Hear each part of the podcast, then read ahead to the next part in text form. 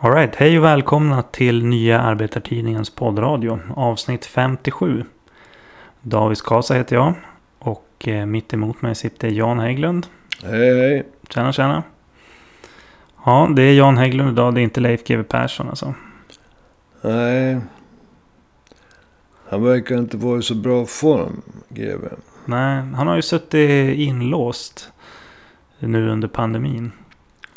Ja, han brukar ju mest prata om inlåsningar. Nu är han inlåst själv. Det måste ju kännas lite udda för honom. Jo, jag såg i något tv-program, om det var nyheterna på TV4 eller Nyhetsmorgon, då kunde man se att han faktiskt bara hade tagit på sig skjortan. Han hade liksom inga byxor på sig. Han satt bakom en sån här Zoom-video. Ja, men trots det så får han rätt bra arvoden. Jo, precis. Till skillnad från vissa andra. Ja. Ja, det är bra att du fattar piken. Mm, just det. Du, idag så ska vi lämna USA. Det har varit mycket USA nu i podden, senaste 3 avsnitten. Ja. Och vi ska bege oss tillbaka till Sverige. Det är ju, det har ju gått ungefär 2 år sedan förra valet och det är 2 år kvar. En del av oss har ju aldrig lämnat Sverige. Nej, precis. Men det är ju frågan här hur den svenska politiska situationen kommer att utveckla sig. Och om vi börjar, vad anser du rent allmänt präglar perioden fram till valet 2022? Alltså, det håller på att växa fram en ny ekonomisk politisk karta. Och det är snabbt. Förändringar påskyndas. Om än inte orsakas så påskyndas förändringarna av coronapandemins effekter, inte bara på folkhälsan runt om i världen utan även på världsekonomin. Det finns även andra faktorer som påskyndar framväxten av en ny ekonomisk och politisk karta.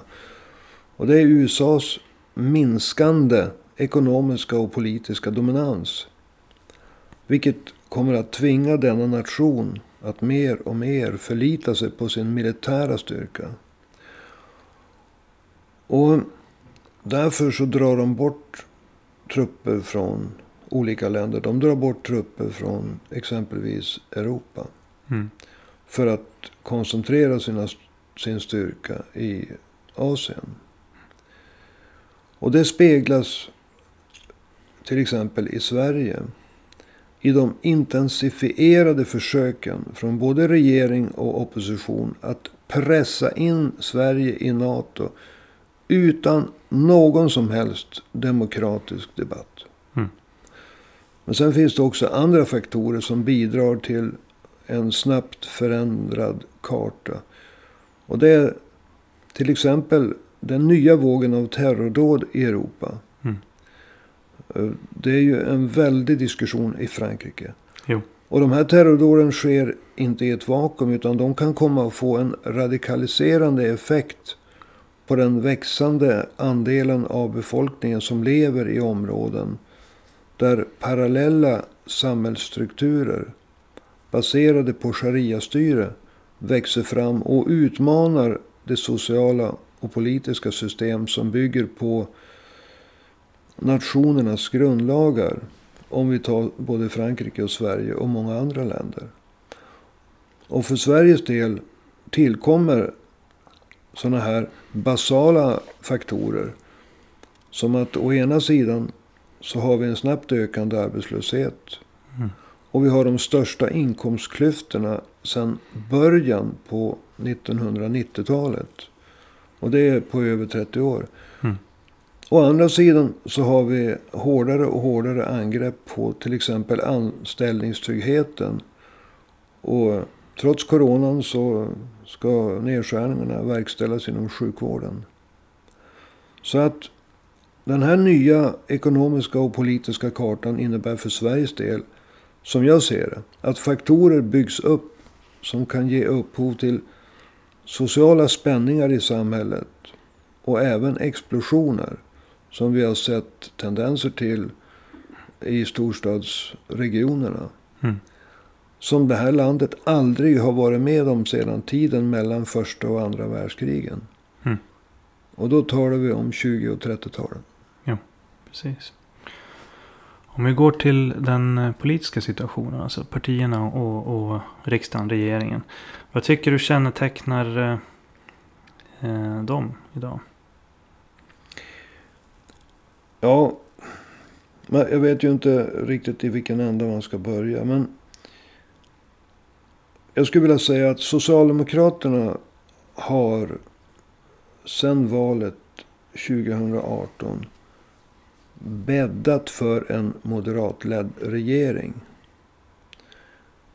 genom att angripa arbetsrätten tillsammans med Miljöpartiet, Centerpartiet och Liberalerna. Mm.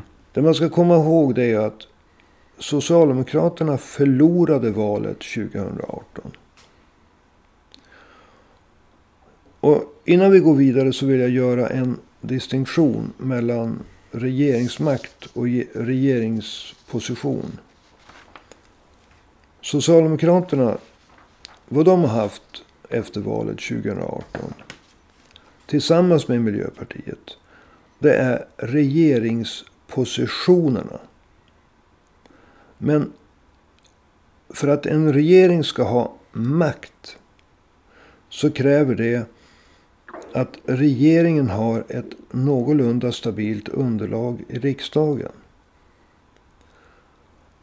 Alltså en regering som inte har en någorlunda antingen en majoritet eller en stor minoritet i riksdagen, de kommer inte kunna regera. Mm.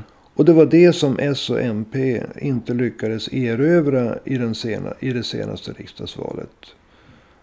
De fick varken en majoritet i riksdagen, vilket är 175 mandat, eller en stor minoritet. Utan om man lägger ihop vad Socialdemokraterna och Miljöpartiet erövrade i riksdagsvalet 2018, så var det mellan 32 och 33% av väljarkåren. Det är inte ens en tredjedel. Va? Nej, precis. Och det speglas i deras bristande stöd i riksdagen. Alltså de har en tredjedel i riksdagen.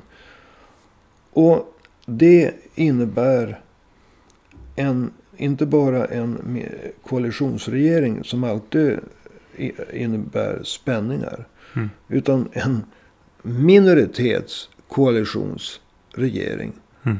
Och det är en svag regering. Så det har handlat om alltså att vi har haft sedan 2018 en svag regering. Den är en koalition och den har inte ens en tredjedel av mandaten, eller ungefär en tredjedel bara av mandaten i riksdagen. Och det innebär en väldigt svag regering. Mm. Och dess agerande har alltså inneburit att man bäddar, enligt min uppfattning, för en moderatledd regering. I första hand tillsammans med KD. En regering då som kommer att vara beroende av Jimmie Åkesson. Jag tror inte att han får någon ministerpost, men han kommer att ställa politiska krav. Mm. Alltså Sverigedemokraterna kommer att ställa politiska krav. Så det är väl ett första svar på din fråga. Mm. Vi ska återkomma till Kristersson, men jag tyckte en intressant sak som du tog upp där, det är ju, när man läser tidningarna och så där, det är ju som att attityden hos de flesta politiska kommentatorer, det är ju att sossarna vann 2018. Och det är de som sitter på regeringsmakten. Så att, alltså, kan du utveckla, vad är det du menar när du säger att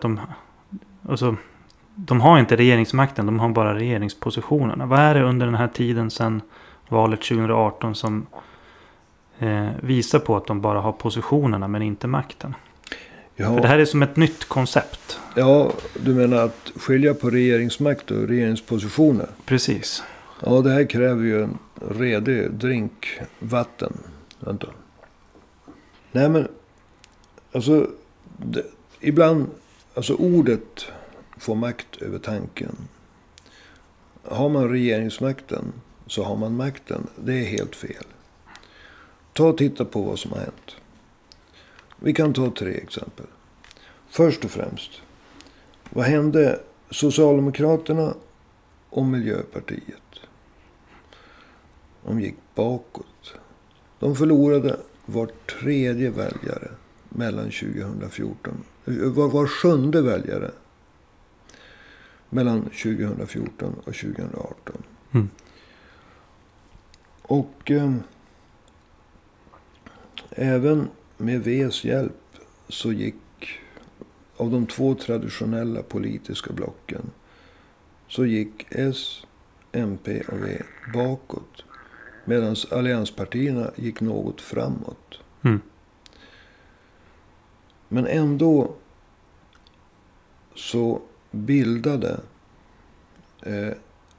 S och MP regering, eftersom den här överenskommelsen om att man skulle hålla SD utanför politiskt inflytande fortfarande gällde. Mm. Men alltså skillnaden mellan de 2 traditionella politiska blocken, alltså S plus MP plus V å ena sidan och alliansen å andra sidan, var bara 0,5% till S, MP och Vs fördel. De fick 40,7% av väljarkåren och alliansen fick 40,2%. Så bilda en S- och MP-regering. De bildade en regering med mindre än 1/3 av väljarna bakom sig. Och vilket speglas i riksdagen. Mm. Så det första som händer är att de får sitt eget budgetalternativ nedröstat av riksdagen. Och redan där, när man får sin egen budget nedröstad, så bör man ju fatta att man ska inte regera. Mm. Men så vart det ju inte. Nej, utan Socialdemokraterna vet inte vad de skulle göra, uppenbarligen. Det fanns alternativ, men de valde då att istället regera på det budgetalternativ som riksdagen stödde. Och det var alltså ett budgetförslag utarbetat av Moderaterna och Kristdemokraterna och framröstat i riksdagen tillsammans med SD. Mm. Jag kommer ihåg att Socialdemokraternas ungdomsförbund, SSU, just det, de gick ut på flera ställen i Sverige med demonstrationer, manifestationer mot vad de kallar katastrofbudgeten. Men det var denna budget som deras eget moderparti, Socialdemokraterna tillsammans med MP, regerade det första året. Va? Ja, det var ju till och med ledamöter, här i Umeå var det ju ledamöter i kommunfullmäktige som deltog på den där katastrofbudgeten, manifestationen. Ja, så att det är ju ett första exempel på hur man tvingas agera. Det andra, det är ju att sen det var klart så tog det ju fortfarande, alltså i början så var det ju en övergångsministär. Det tog ju alltså 4 månader. Det första var alltså att man förlorade sitt eget budgetförslag, fälldes och istället ställde riksdagen till regeringens förfogande en budget utarbetad av M och KD. Det är punkt nummer 1. Punkt nummer 2 är, det tog 4 månader av förhandlingar där talmannen gav uppdraget att bilda regering först till Stefan Löfven och sen till en rad andra personer. Ja, både Kristersson och Annie Lööf fick väl försöka. Och sen slutligen, efter att ha gått hela varvet runt, så lyckades Stefan Löfven. Och här kommer punkt nummer 3. Få till stånd ett januariavtal tillsammans med Centern och Liberalerna. Ja, just det. Vad var det innebar i korthet? Ja, och det är den tredje punkten, va? Mm. Alltså först, man kan inte regera på sitt eget budgetförslag. Man regerar på en M- och KD-budget. 2, det tar 4 månader att få till stånd en regering. och 3. Det skedde till priset av ett januariavtal. Och det tillsammans S, MP, tillsammans med det som idag kallas samarbetspartierna. Alltså Centern och Liberalerna. Och det var 73 punkter, men de mest uppseendeväckande var ju att Socialdemokraterna lovade att försämra anställningstryggheten, att försvaga kollektivavtalens ställning och att öppna för marknadshyror i nyproduktion av lägenheter. Just det. Alla tre profilfrågor för Centern och Liberalerna, även om de har kommit i skymundan. Liberalerna alltså. Och det här visar ju att Socialdemokraternas ställning är så svag så att istället för regeringsmakt så har man positioner. Men att man inte har makt, man kan inte regera på sin egen budget. Det tog 4 månader att få till stånd positionerna, och sen så får man ännu mindre makt genom att man binds upp då i januariavtalet. Och det innebär i sin tur att eftersom man hotar att försämra arbetstryggheten, försämra LAS, så har ju Vänsterpartiet under hela perioden sedan januariavtalet blev klart hotat med misstroendevotum i riksdagen. Precis. Som skulle stödjas då av andra partier i tillräckligt hög utsträckning för att fälla regeringen. Så att det är egentligen en fjärde faktor, va? Som visar att de har positionerna, men de har inte makten. De stakar inte ut sin egen kurs. De är som en duktig men trots allt slalomåkare, va? De har ingen kurs. De svänger en hit, en dit, va? Kanske inte slalom, utan det är mer storslalom. Det är våldsamma svängar. Så att egentligen när du säger att man har inte regeringsmakt utan regeringsposition, när du syftar på makt, det är alltså makten att driva sin egen politik. Det är makten att driva sin egen politik. Och har inte en regering ett tillräckligt stöd i riksdagen, då kan den inte bedriva sin egen politik. Och det är rent förödande. Det egna budgetförslaget, som är ju handlingsprogrammet för det kommande året, det röstar riksdagen ner. Ja. Sen ställer riksdagen till regeringens förfogande en budget som är utarbetad av Moderaterna och KD, och de har röstat igenom den. Alltså den röstades igenom i riksdagen med hjälp av Sverigedemokraterna. Och den läggs bara framför regeringen och säger det här är vad ni har att regera på. Alltså en sån regering som plockar upp den budgeten och regerar vidare. De har inte makt. Nej. De har positioner. Ja, vi har ju nämnt en sak tidigare. Apropå om man får lägga till en femte sak. Den senaste budgeten nu.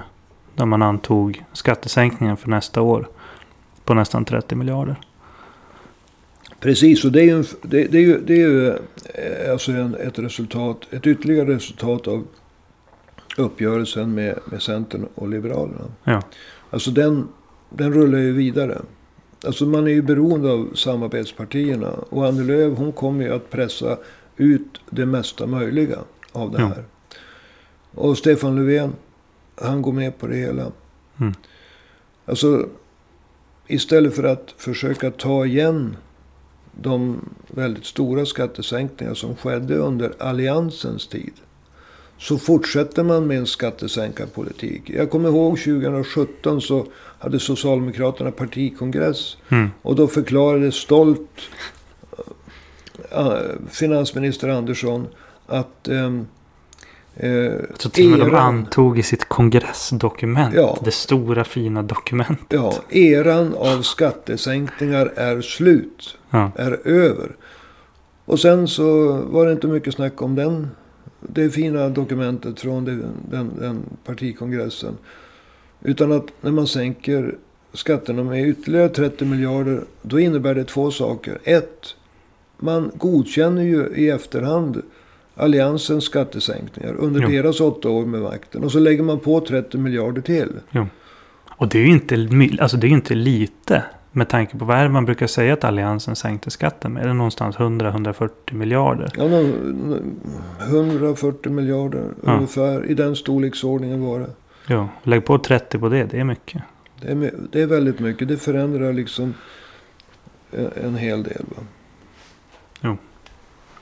Men sen hade hon hade ju en kommentar där, Andersson, om skattesänkningarna. Vad var det hon sa? Det är sossepolitik när den är som bäst. Sa hon det? Jo.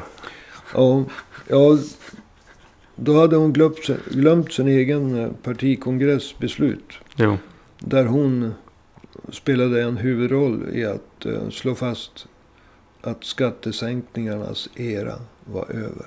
Mm. Det är förunderligt vad vissa politiker har kort minne. Jo, verkligen. Men din slutsats då, för att avrunda den här biten om Socialdemokraterna, det är att de har bäddat för att Kristersson tar över.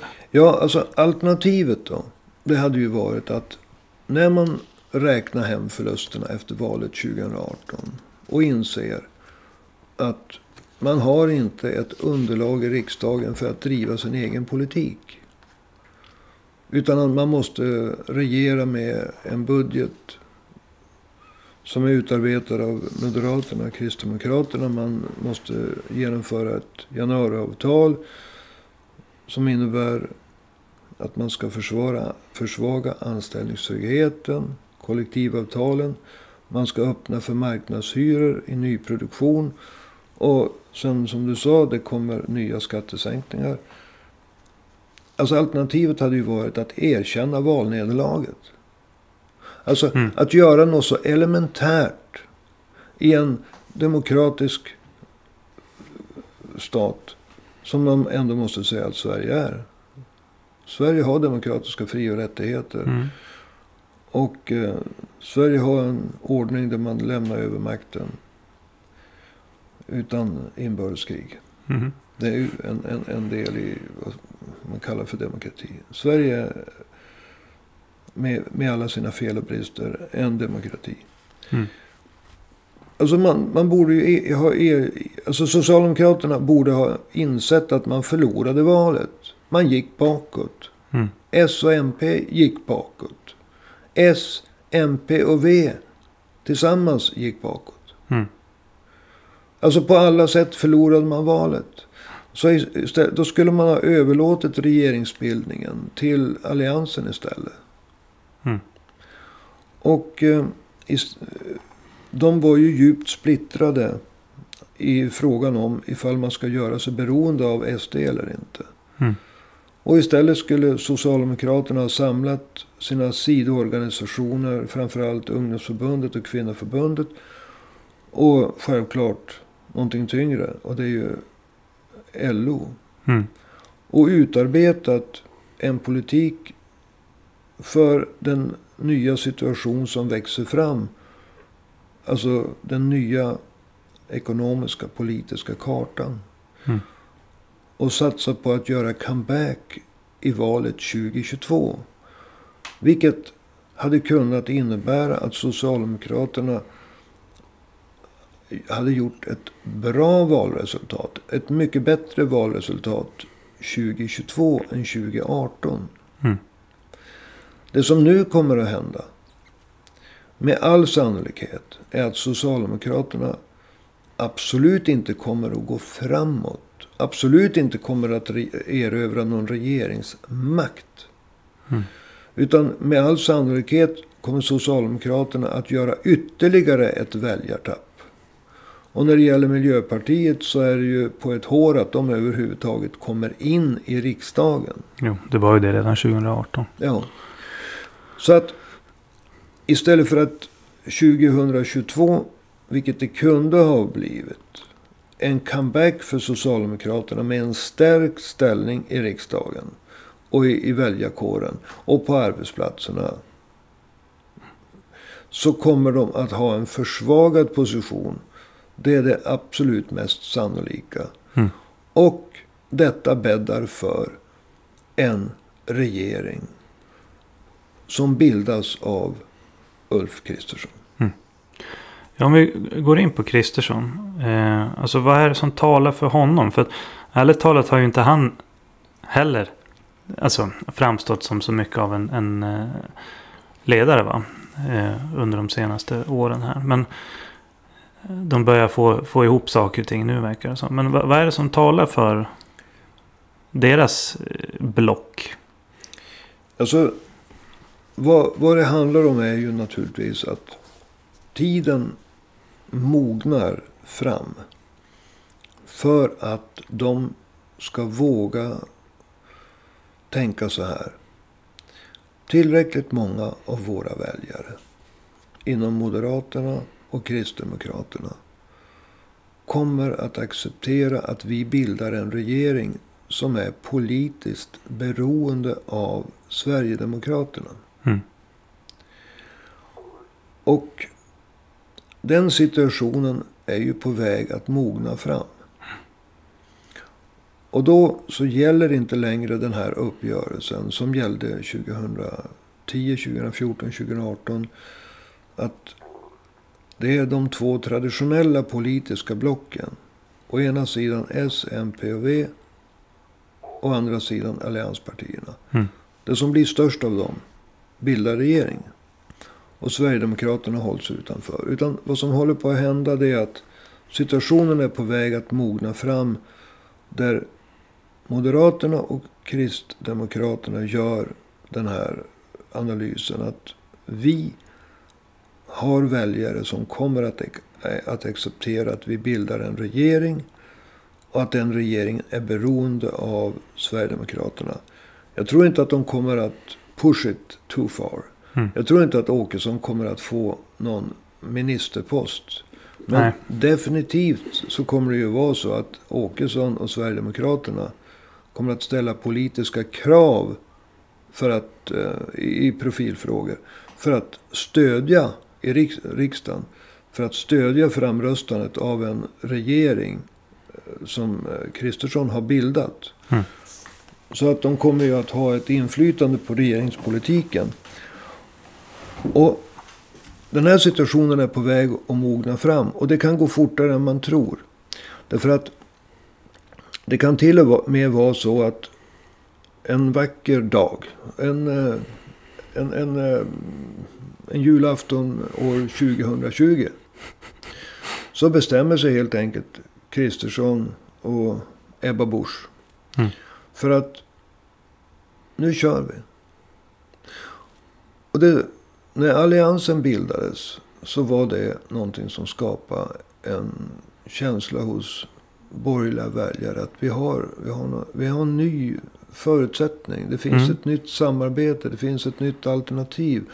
De borgerliga partierna har varit splittrade. Mm. Ja, de var väldigt entusiastiska. Jag kommer ihåg man en demonstration här i Umeå när de gick och sjöng alliansen. Ja, så det missar jag. Det är jag glad för. Men en sån här sak, det gör ju att alla de väljare som SD har, som de har tagit huvudsakligen från Socialdemokraterna. Dels att Socialdemokraterna har gått över och dels att grupper, alltså yngre, som skulle ha gått till Socialdemokraterna tidigare, de har gått direkt till SD. Va? Men det är den traditionella socialdemokratiska väljarbasen som idag utgör huvudsakligen SDs väljarbas. Mm. Så man kan, å ena sidan har Socialdemokraterna minskat, å andra sidan har SD ökat. Det blir som att varje röst, alltså varje väljare är värd två i ekvationen. Mm. Ett minus för sossarna, ett plus för borgerligheten. Och man kan tillgodoräkna sig dem. Och det är ju det som kan skapa en känsla av att nu kör vi. Och om framförallt Moderaternas och Kristdemokraternas väljare köper det här, att man blir beroende av Sverigedemokraterna, så kan det skapa i sin tur en entusiasm. Mm. Nu är äntligen den situationen inne då vi kan utnyttja vår fulla potential i form av riksdagsmandaten. Bara vi gör ett någorlunda likvärdigt val som 18. Mm. Och det kommer, tror jag, att innebära att om situationen är mogen så kan det till och med bli så att det skapas ett sorts jävlar anamma kring det här. Så att de inte bara mobiliserar sina egna väljare, Moderaterna och Kristdemokraterna, utan det kan också göra att de drar till sig allmänborgerliga väljare. Alltså delar av Centerpartiet och Liberalerna. Mm. Och i Liberalernas fall så kan det ju gå på två sätt. Att hela partiet byter sida, så att säga. Från att vi ska aldrig samarbeta med SD till att vi ska samarbeta inte med SD, men vi ska stödja Kristersson. Och så är man tyst om att Kristersson behöver SD. Va? Mm. Eller också så kan det vara så att Liberalerna slits isär och en stor del av deras kvarvarande, och det är inte så många väljare, röstar på det här blocket som är lett av Kristersson. Och övriga Liberalerna, de går under. Va? För att Liberalerna har ju nu enligt Ipsos mätningar legat under 4% 6 månader i rad. Ja. Och det partiet, enligt vad man har fått fram när man frågar folk, det är oklarheten i vilken statsministerkandidat man ska stödja. Mm. Men alltså, för att gå tillbaka till det här. När Kristersson och Ebba Busch bestämmer sig för att köra, det vill säga att det är okej. Våra väljare är beredda att stödja sig på SD. Mm. Ja, då kan det antingen bli en backlash, eller också kan det bli ett sorts jävla anamma. Mm.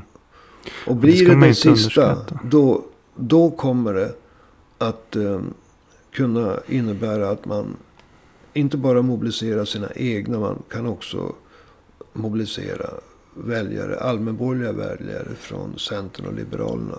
Mm. Och då blir det ett bra val, förutom den bas man redan hade matematiskt och den från är 2018. Jo, men man ska inte underskatta det där med entusiasmen. För alltså, tittar man på Socialdemokraterna, alltså, det verkar ju mest av allt vara ett gäng bittra politrucker. Alltså, om man ska sammanfatta deras attityd. Vad ska Socialdemokraterna gå till val på 2022? Vi ska sänka skatten, eller nej, eller jo, eller va? Ja, nej men så här, vi är skattesänkarpartiet. Ja. Vi och Annie Lööf sänker skatterna. Vi försämrade LAS. Vi har hängt på repen när det gäller en misstroendeomröstning i 4 år. Mm. Vi försvagar kollektivavtalen. Mm. Och det är vi som kommer att öppna för marknadshyror. Mm. Alltså, är det ett lockande valprogram för grupperna inom LO? Eller en stor del av tjänstemannakollektivet som inte heller har speciellt välbetalda jobb eller trygga jobb. Alltså, försök att gå till val på det. Självklart kommer sossarna att försöka skriva om historien, va? Mm. Men alltså, folk är inte dumma. Nej. Arbetare, tjänstemän, löntagare är inte dumma. Nej. De känner ju plånboken. De har avbetalningar att göra. De vet vad som händer. Och när det gäller alltså att skatterna så att säga sänks, det kommer ju ha en långsiktig effekt. Jag vill betona dock att det Socialdemokraterna har kunnat göra i coronatider, det är att det här landet har haft väldigt starka offentliga finanser. Mm. Och det är de offentliga finanserna som Socialdemokraterna nu har tullat på för att kunna ge så många stödpaket. Mm. Problemet med de stödpaketen är ju att Sverige har misslyckats totalt med att bekämpa hur många som har dött. Mm. Alltså, även med hjälp av statsfinanserna, även med hjälp av olika stödpaket, så är det ju så, jag vill säga det här, att om vi tittar på i början i månadsskiftet oktober-november. Om vi säger att Sverige är ett land, och det är det. Mm. Och så sist vi kollar i alla fall. Ja. Och så jämför vi med, vi slår ihop Norge, Danmark och Finland till ett land. Mm. Och så tittar vi. Vi lägger ihop deras befolkning. Vi lägger ihop hur många som har dött i sviterna av coronapandemin. Så är det bara i landet Finland, Norge, Danmark 23% som har dött i förhållande till landet Sverige. Mm. Så trots de här liksom stödpaketen och åtgärderna så har Sverige misslyckats kapitalt när det gäller coronapandemin. Mm. Och de fortsätter att misslyckas. Dubbla budskap, trippla ledningar. Mm. Regeringen är en ledning. Folkhälsomyndigheten är en annan ledning. Regionerna är en tredje ledning. Alla skyller på alla. Och det är dubbla budskap. Mm. Regeringen säger nu ska vi öppna upp. Samtidigt så säger regeringen nu ska vi stänga ner. Mm. Regeringen säger 8 max eller 300 och säger fast vi hoppas att regionerna går ner och in och sänker 300 till 50. Mm. Varför gör man det inte själv? Alltså det i slutändan så räknas framgång eller tillbakagång i form av döda och i form av hur ekonomin utvecklas. Det låter kanske cyniskt att säga att det är två faktorer, men det handlar om... Det är de två man har pratat om. Ja. Och Sverige har inte rosat marknaden. Men, jag säger det igen, Sverige hade starka offentliga finanser. Man har tagit av det. Det är Socialdemokraternas enda starka punkt. Men det kommer inte att hjälpa dem i valet 2022, det är jag övertygad om. Utan vad man har gjort... Man förlorade valet 2018. Man har gjort vägval efter valet 2018 som bäddar för att Ulf Kristersson kommer att vara nästa regeringsbildare. Det finns en möjlighet för Socialdemokraterna att sitta kvar. Mm. Och det är att man ger ännu mer avkall på regeringsmakten och bara ännu mer bryr sig om positionerna. Och det är att man säger Centern, välkommen in i regeringen. Annie Lööf, välkommen att bli minister. Du får ta över finanserna. Mm. Alltså att man bildar en formell regering. Alltså det blir liberal... En koalition inklusive... Ja, precis. Man erbjuder först och främst Centern men även Liberalerna att ingå i en formell regering. En sorts samlingsregering. Man säger så här. Vi hade en samlingsregering under kriget 1939-45. Nu måste vi ha en samlingsregering mot coronapandemin och den nedgång i världsekonomin som följer. Och så bjuder man in Centern och Liberalerna att ingå i en fyrklöver. Alltså sossarna, Miljöpartiet, Centern och Liberalerna. Mm. Och på den basisen, vilket innebär ännu mindre regeringsmakt och bara en fokusering på positionerna, så skulle teoretiskt sett Socialdemokraterna kunna sitta kvar. Mm. Men då är det bara positioner och ingen makt. Mm. Men jag tror att det är det minst sannolika. Jag tror att det är det mest, men det handlar om att tro naturligtvis. Ingen kan veta. Men jag tror alltså att tiden arbetar för att Ulf Kristersson kommer att vara regeringsbildare. Men det skulle kunna vara så att Stefan Löfven bildar regering. Men då kommer han att ha Annie Lööf och eventuellt Sabuni med. Mm. Men det är mycket osäkert. Men med Liberalerna. Hela deras framtid är ju osäkra. Så där vet vi ingenting. Precis. Alright. Vi har en behov av att avrunda här. Vill du säga något sista ord? Eller är du nöjd sådär? Jag vill konstatera att Donald Trump nu har sagt att han kommer att lämna ifrån sig makten. Och det var ju självklart. Mm. Och då, dåliga media har fokuserat på Donald Trumps liksom manövrar i media och i de juridiska salarnas irrgångar. När de borde ha fokuserat på att 74 miljoner röstade på Donald Trump. Mm. Vilket är det näst bästa i absoluta tal valresultat som någon har fått. Det var bättre än första gången Obama erövrade regeringsmakten. Eller presidentskapet i USA. Och det här visar hur dåliga många media fokuserar på väldigt ytliga saker. Va? Självklart skulle Trump avgå. Och nu har han sagt det. Och på något sätt så tycker jag att bevakningen av den svenska inrikespolitiken är lika erbarmlig.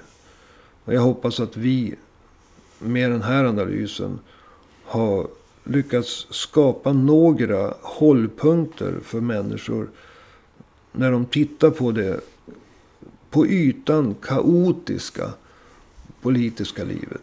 Mm. För att det är trots allt så. Det finns en del saker att ta på. Till exempel, Socialdemokraterna förlorade valet 2018. Mm. Jo, det är inte något som förmedlas av Aftonbladet till exempel. Nåväl, jag får tacka för idag då, Janne. Ja, det är lätt för dig att tacka. Jag ska ju köra bil hem och jag måste ju erkänna att min Volvo från 1996 går fortfarande på bensin. Mm. Och den kostar så vitt jag vet fortfarande pengar. Men tack för att jag fick vara med. Mm, tack själv. För att skaffa en dieselbil kan du hälla gammal frityrolja i den eller någonting. Nåväl, du som lyssnar är ju varmt välkommen att sponsra Jannes bensinpengar med ett bidrag via Swish. Nu är det ju så att de kommer ju inte gå till Jannes bensinpengar utan till att vi ska kunna göra de här poddarna. Men avsnitt 238 ska vi diskutera om det är någonting av Swish-bidragen som ska gå i arvoden till Janne också. Så att Swish en slant till 123 504 7105. Så 123 504 7105. Det finns inget bidrag som är för stort. Inget bidrag som är för litet. Så att det är bara att swisha på. Och jag som säger det här heter Davis Kasa och vi hörs igen nästa vecka. Tack och hej.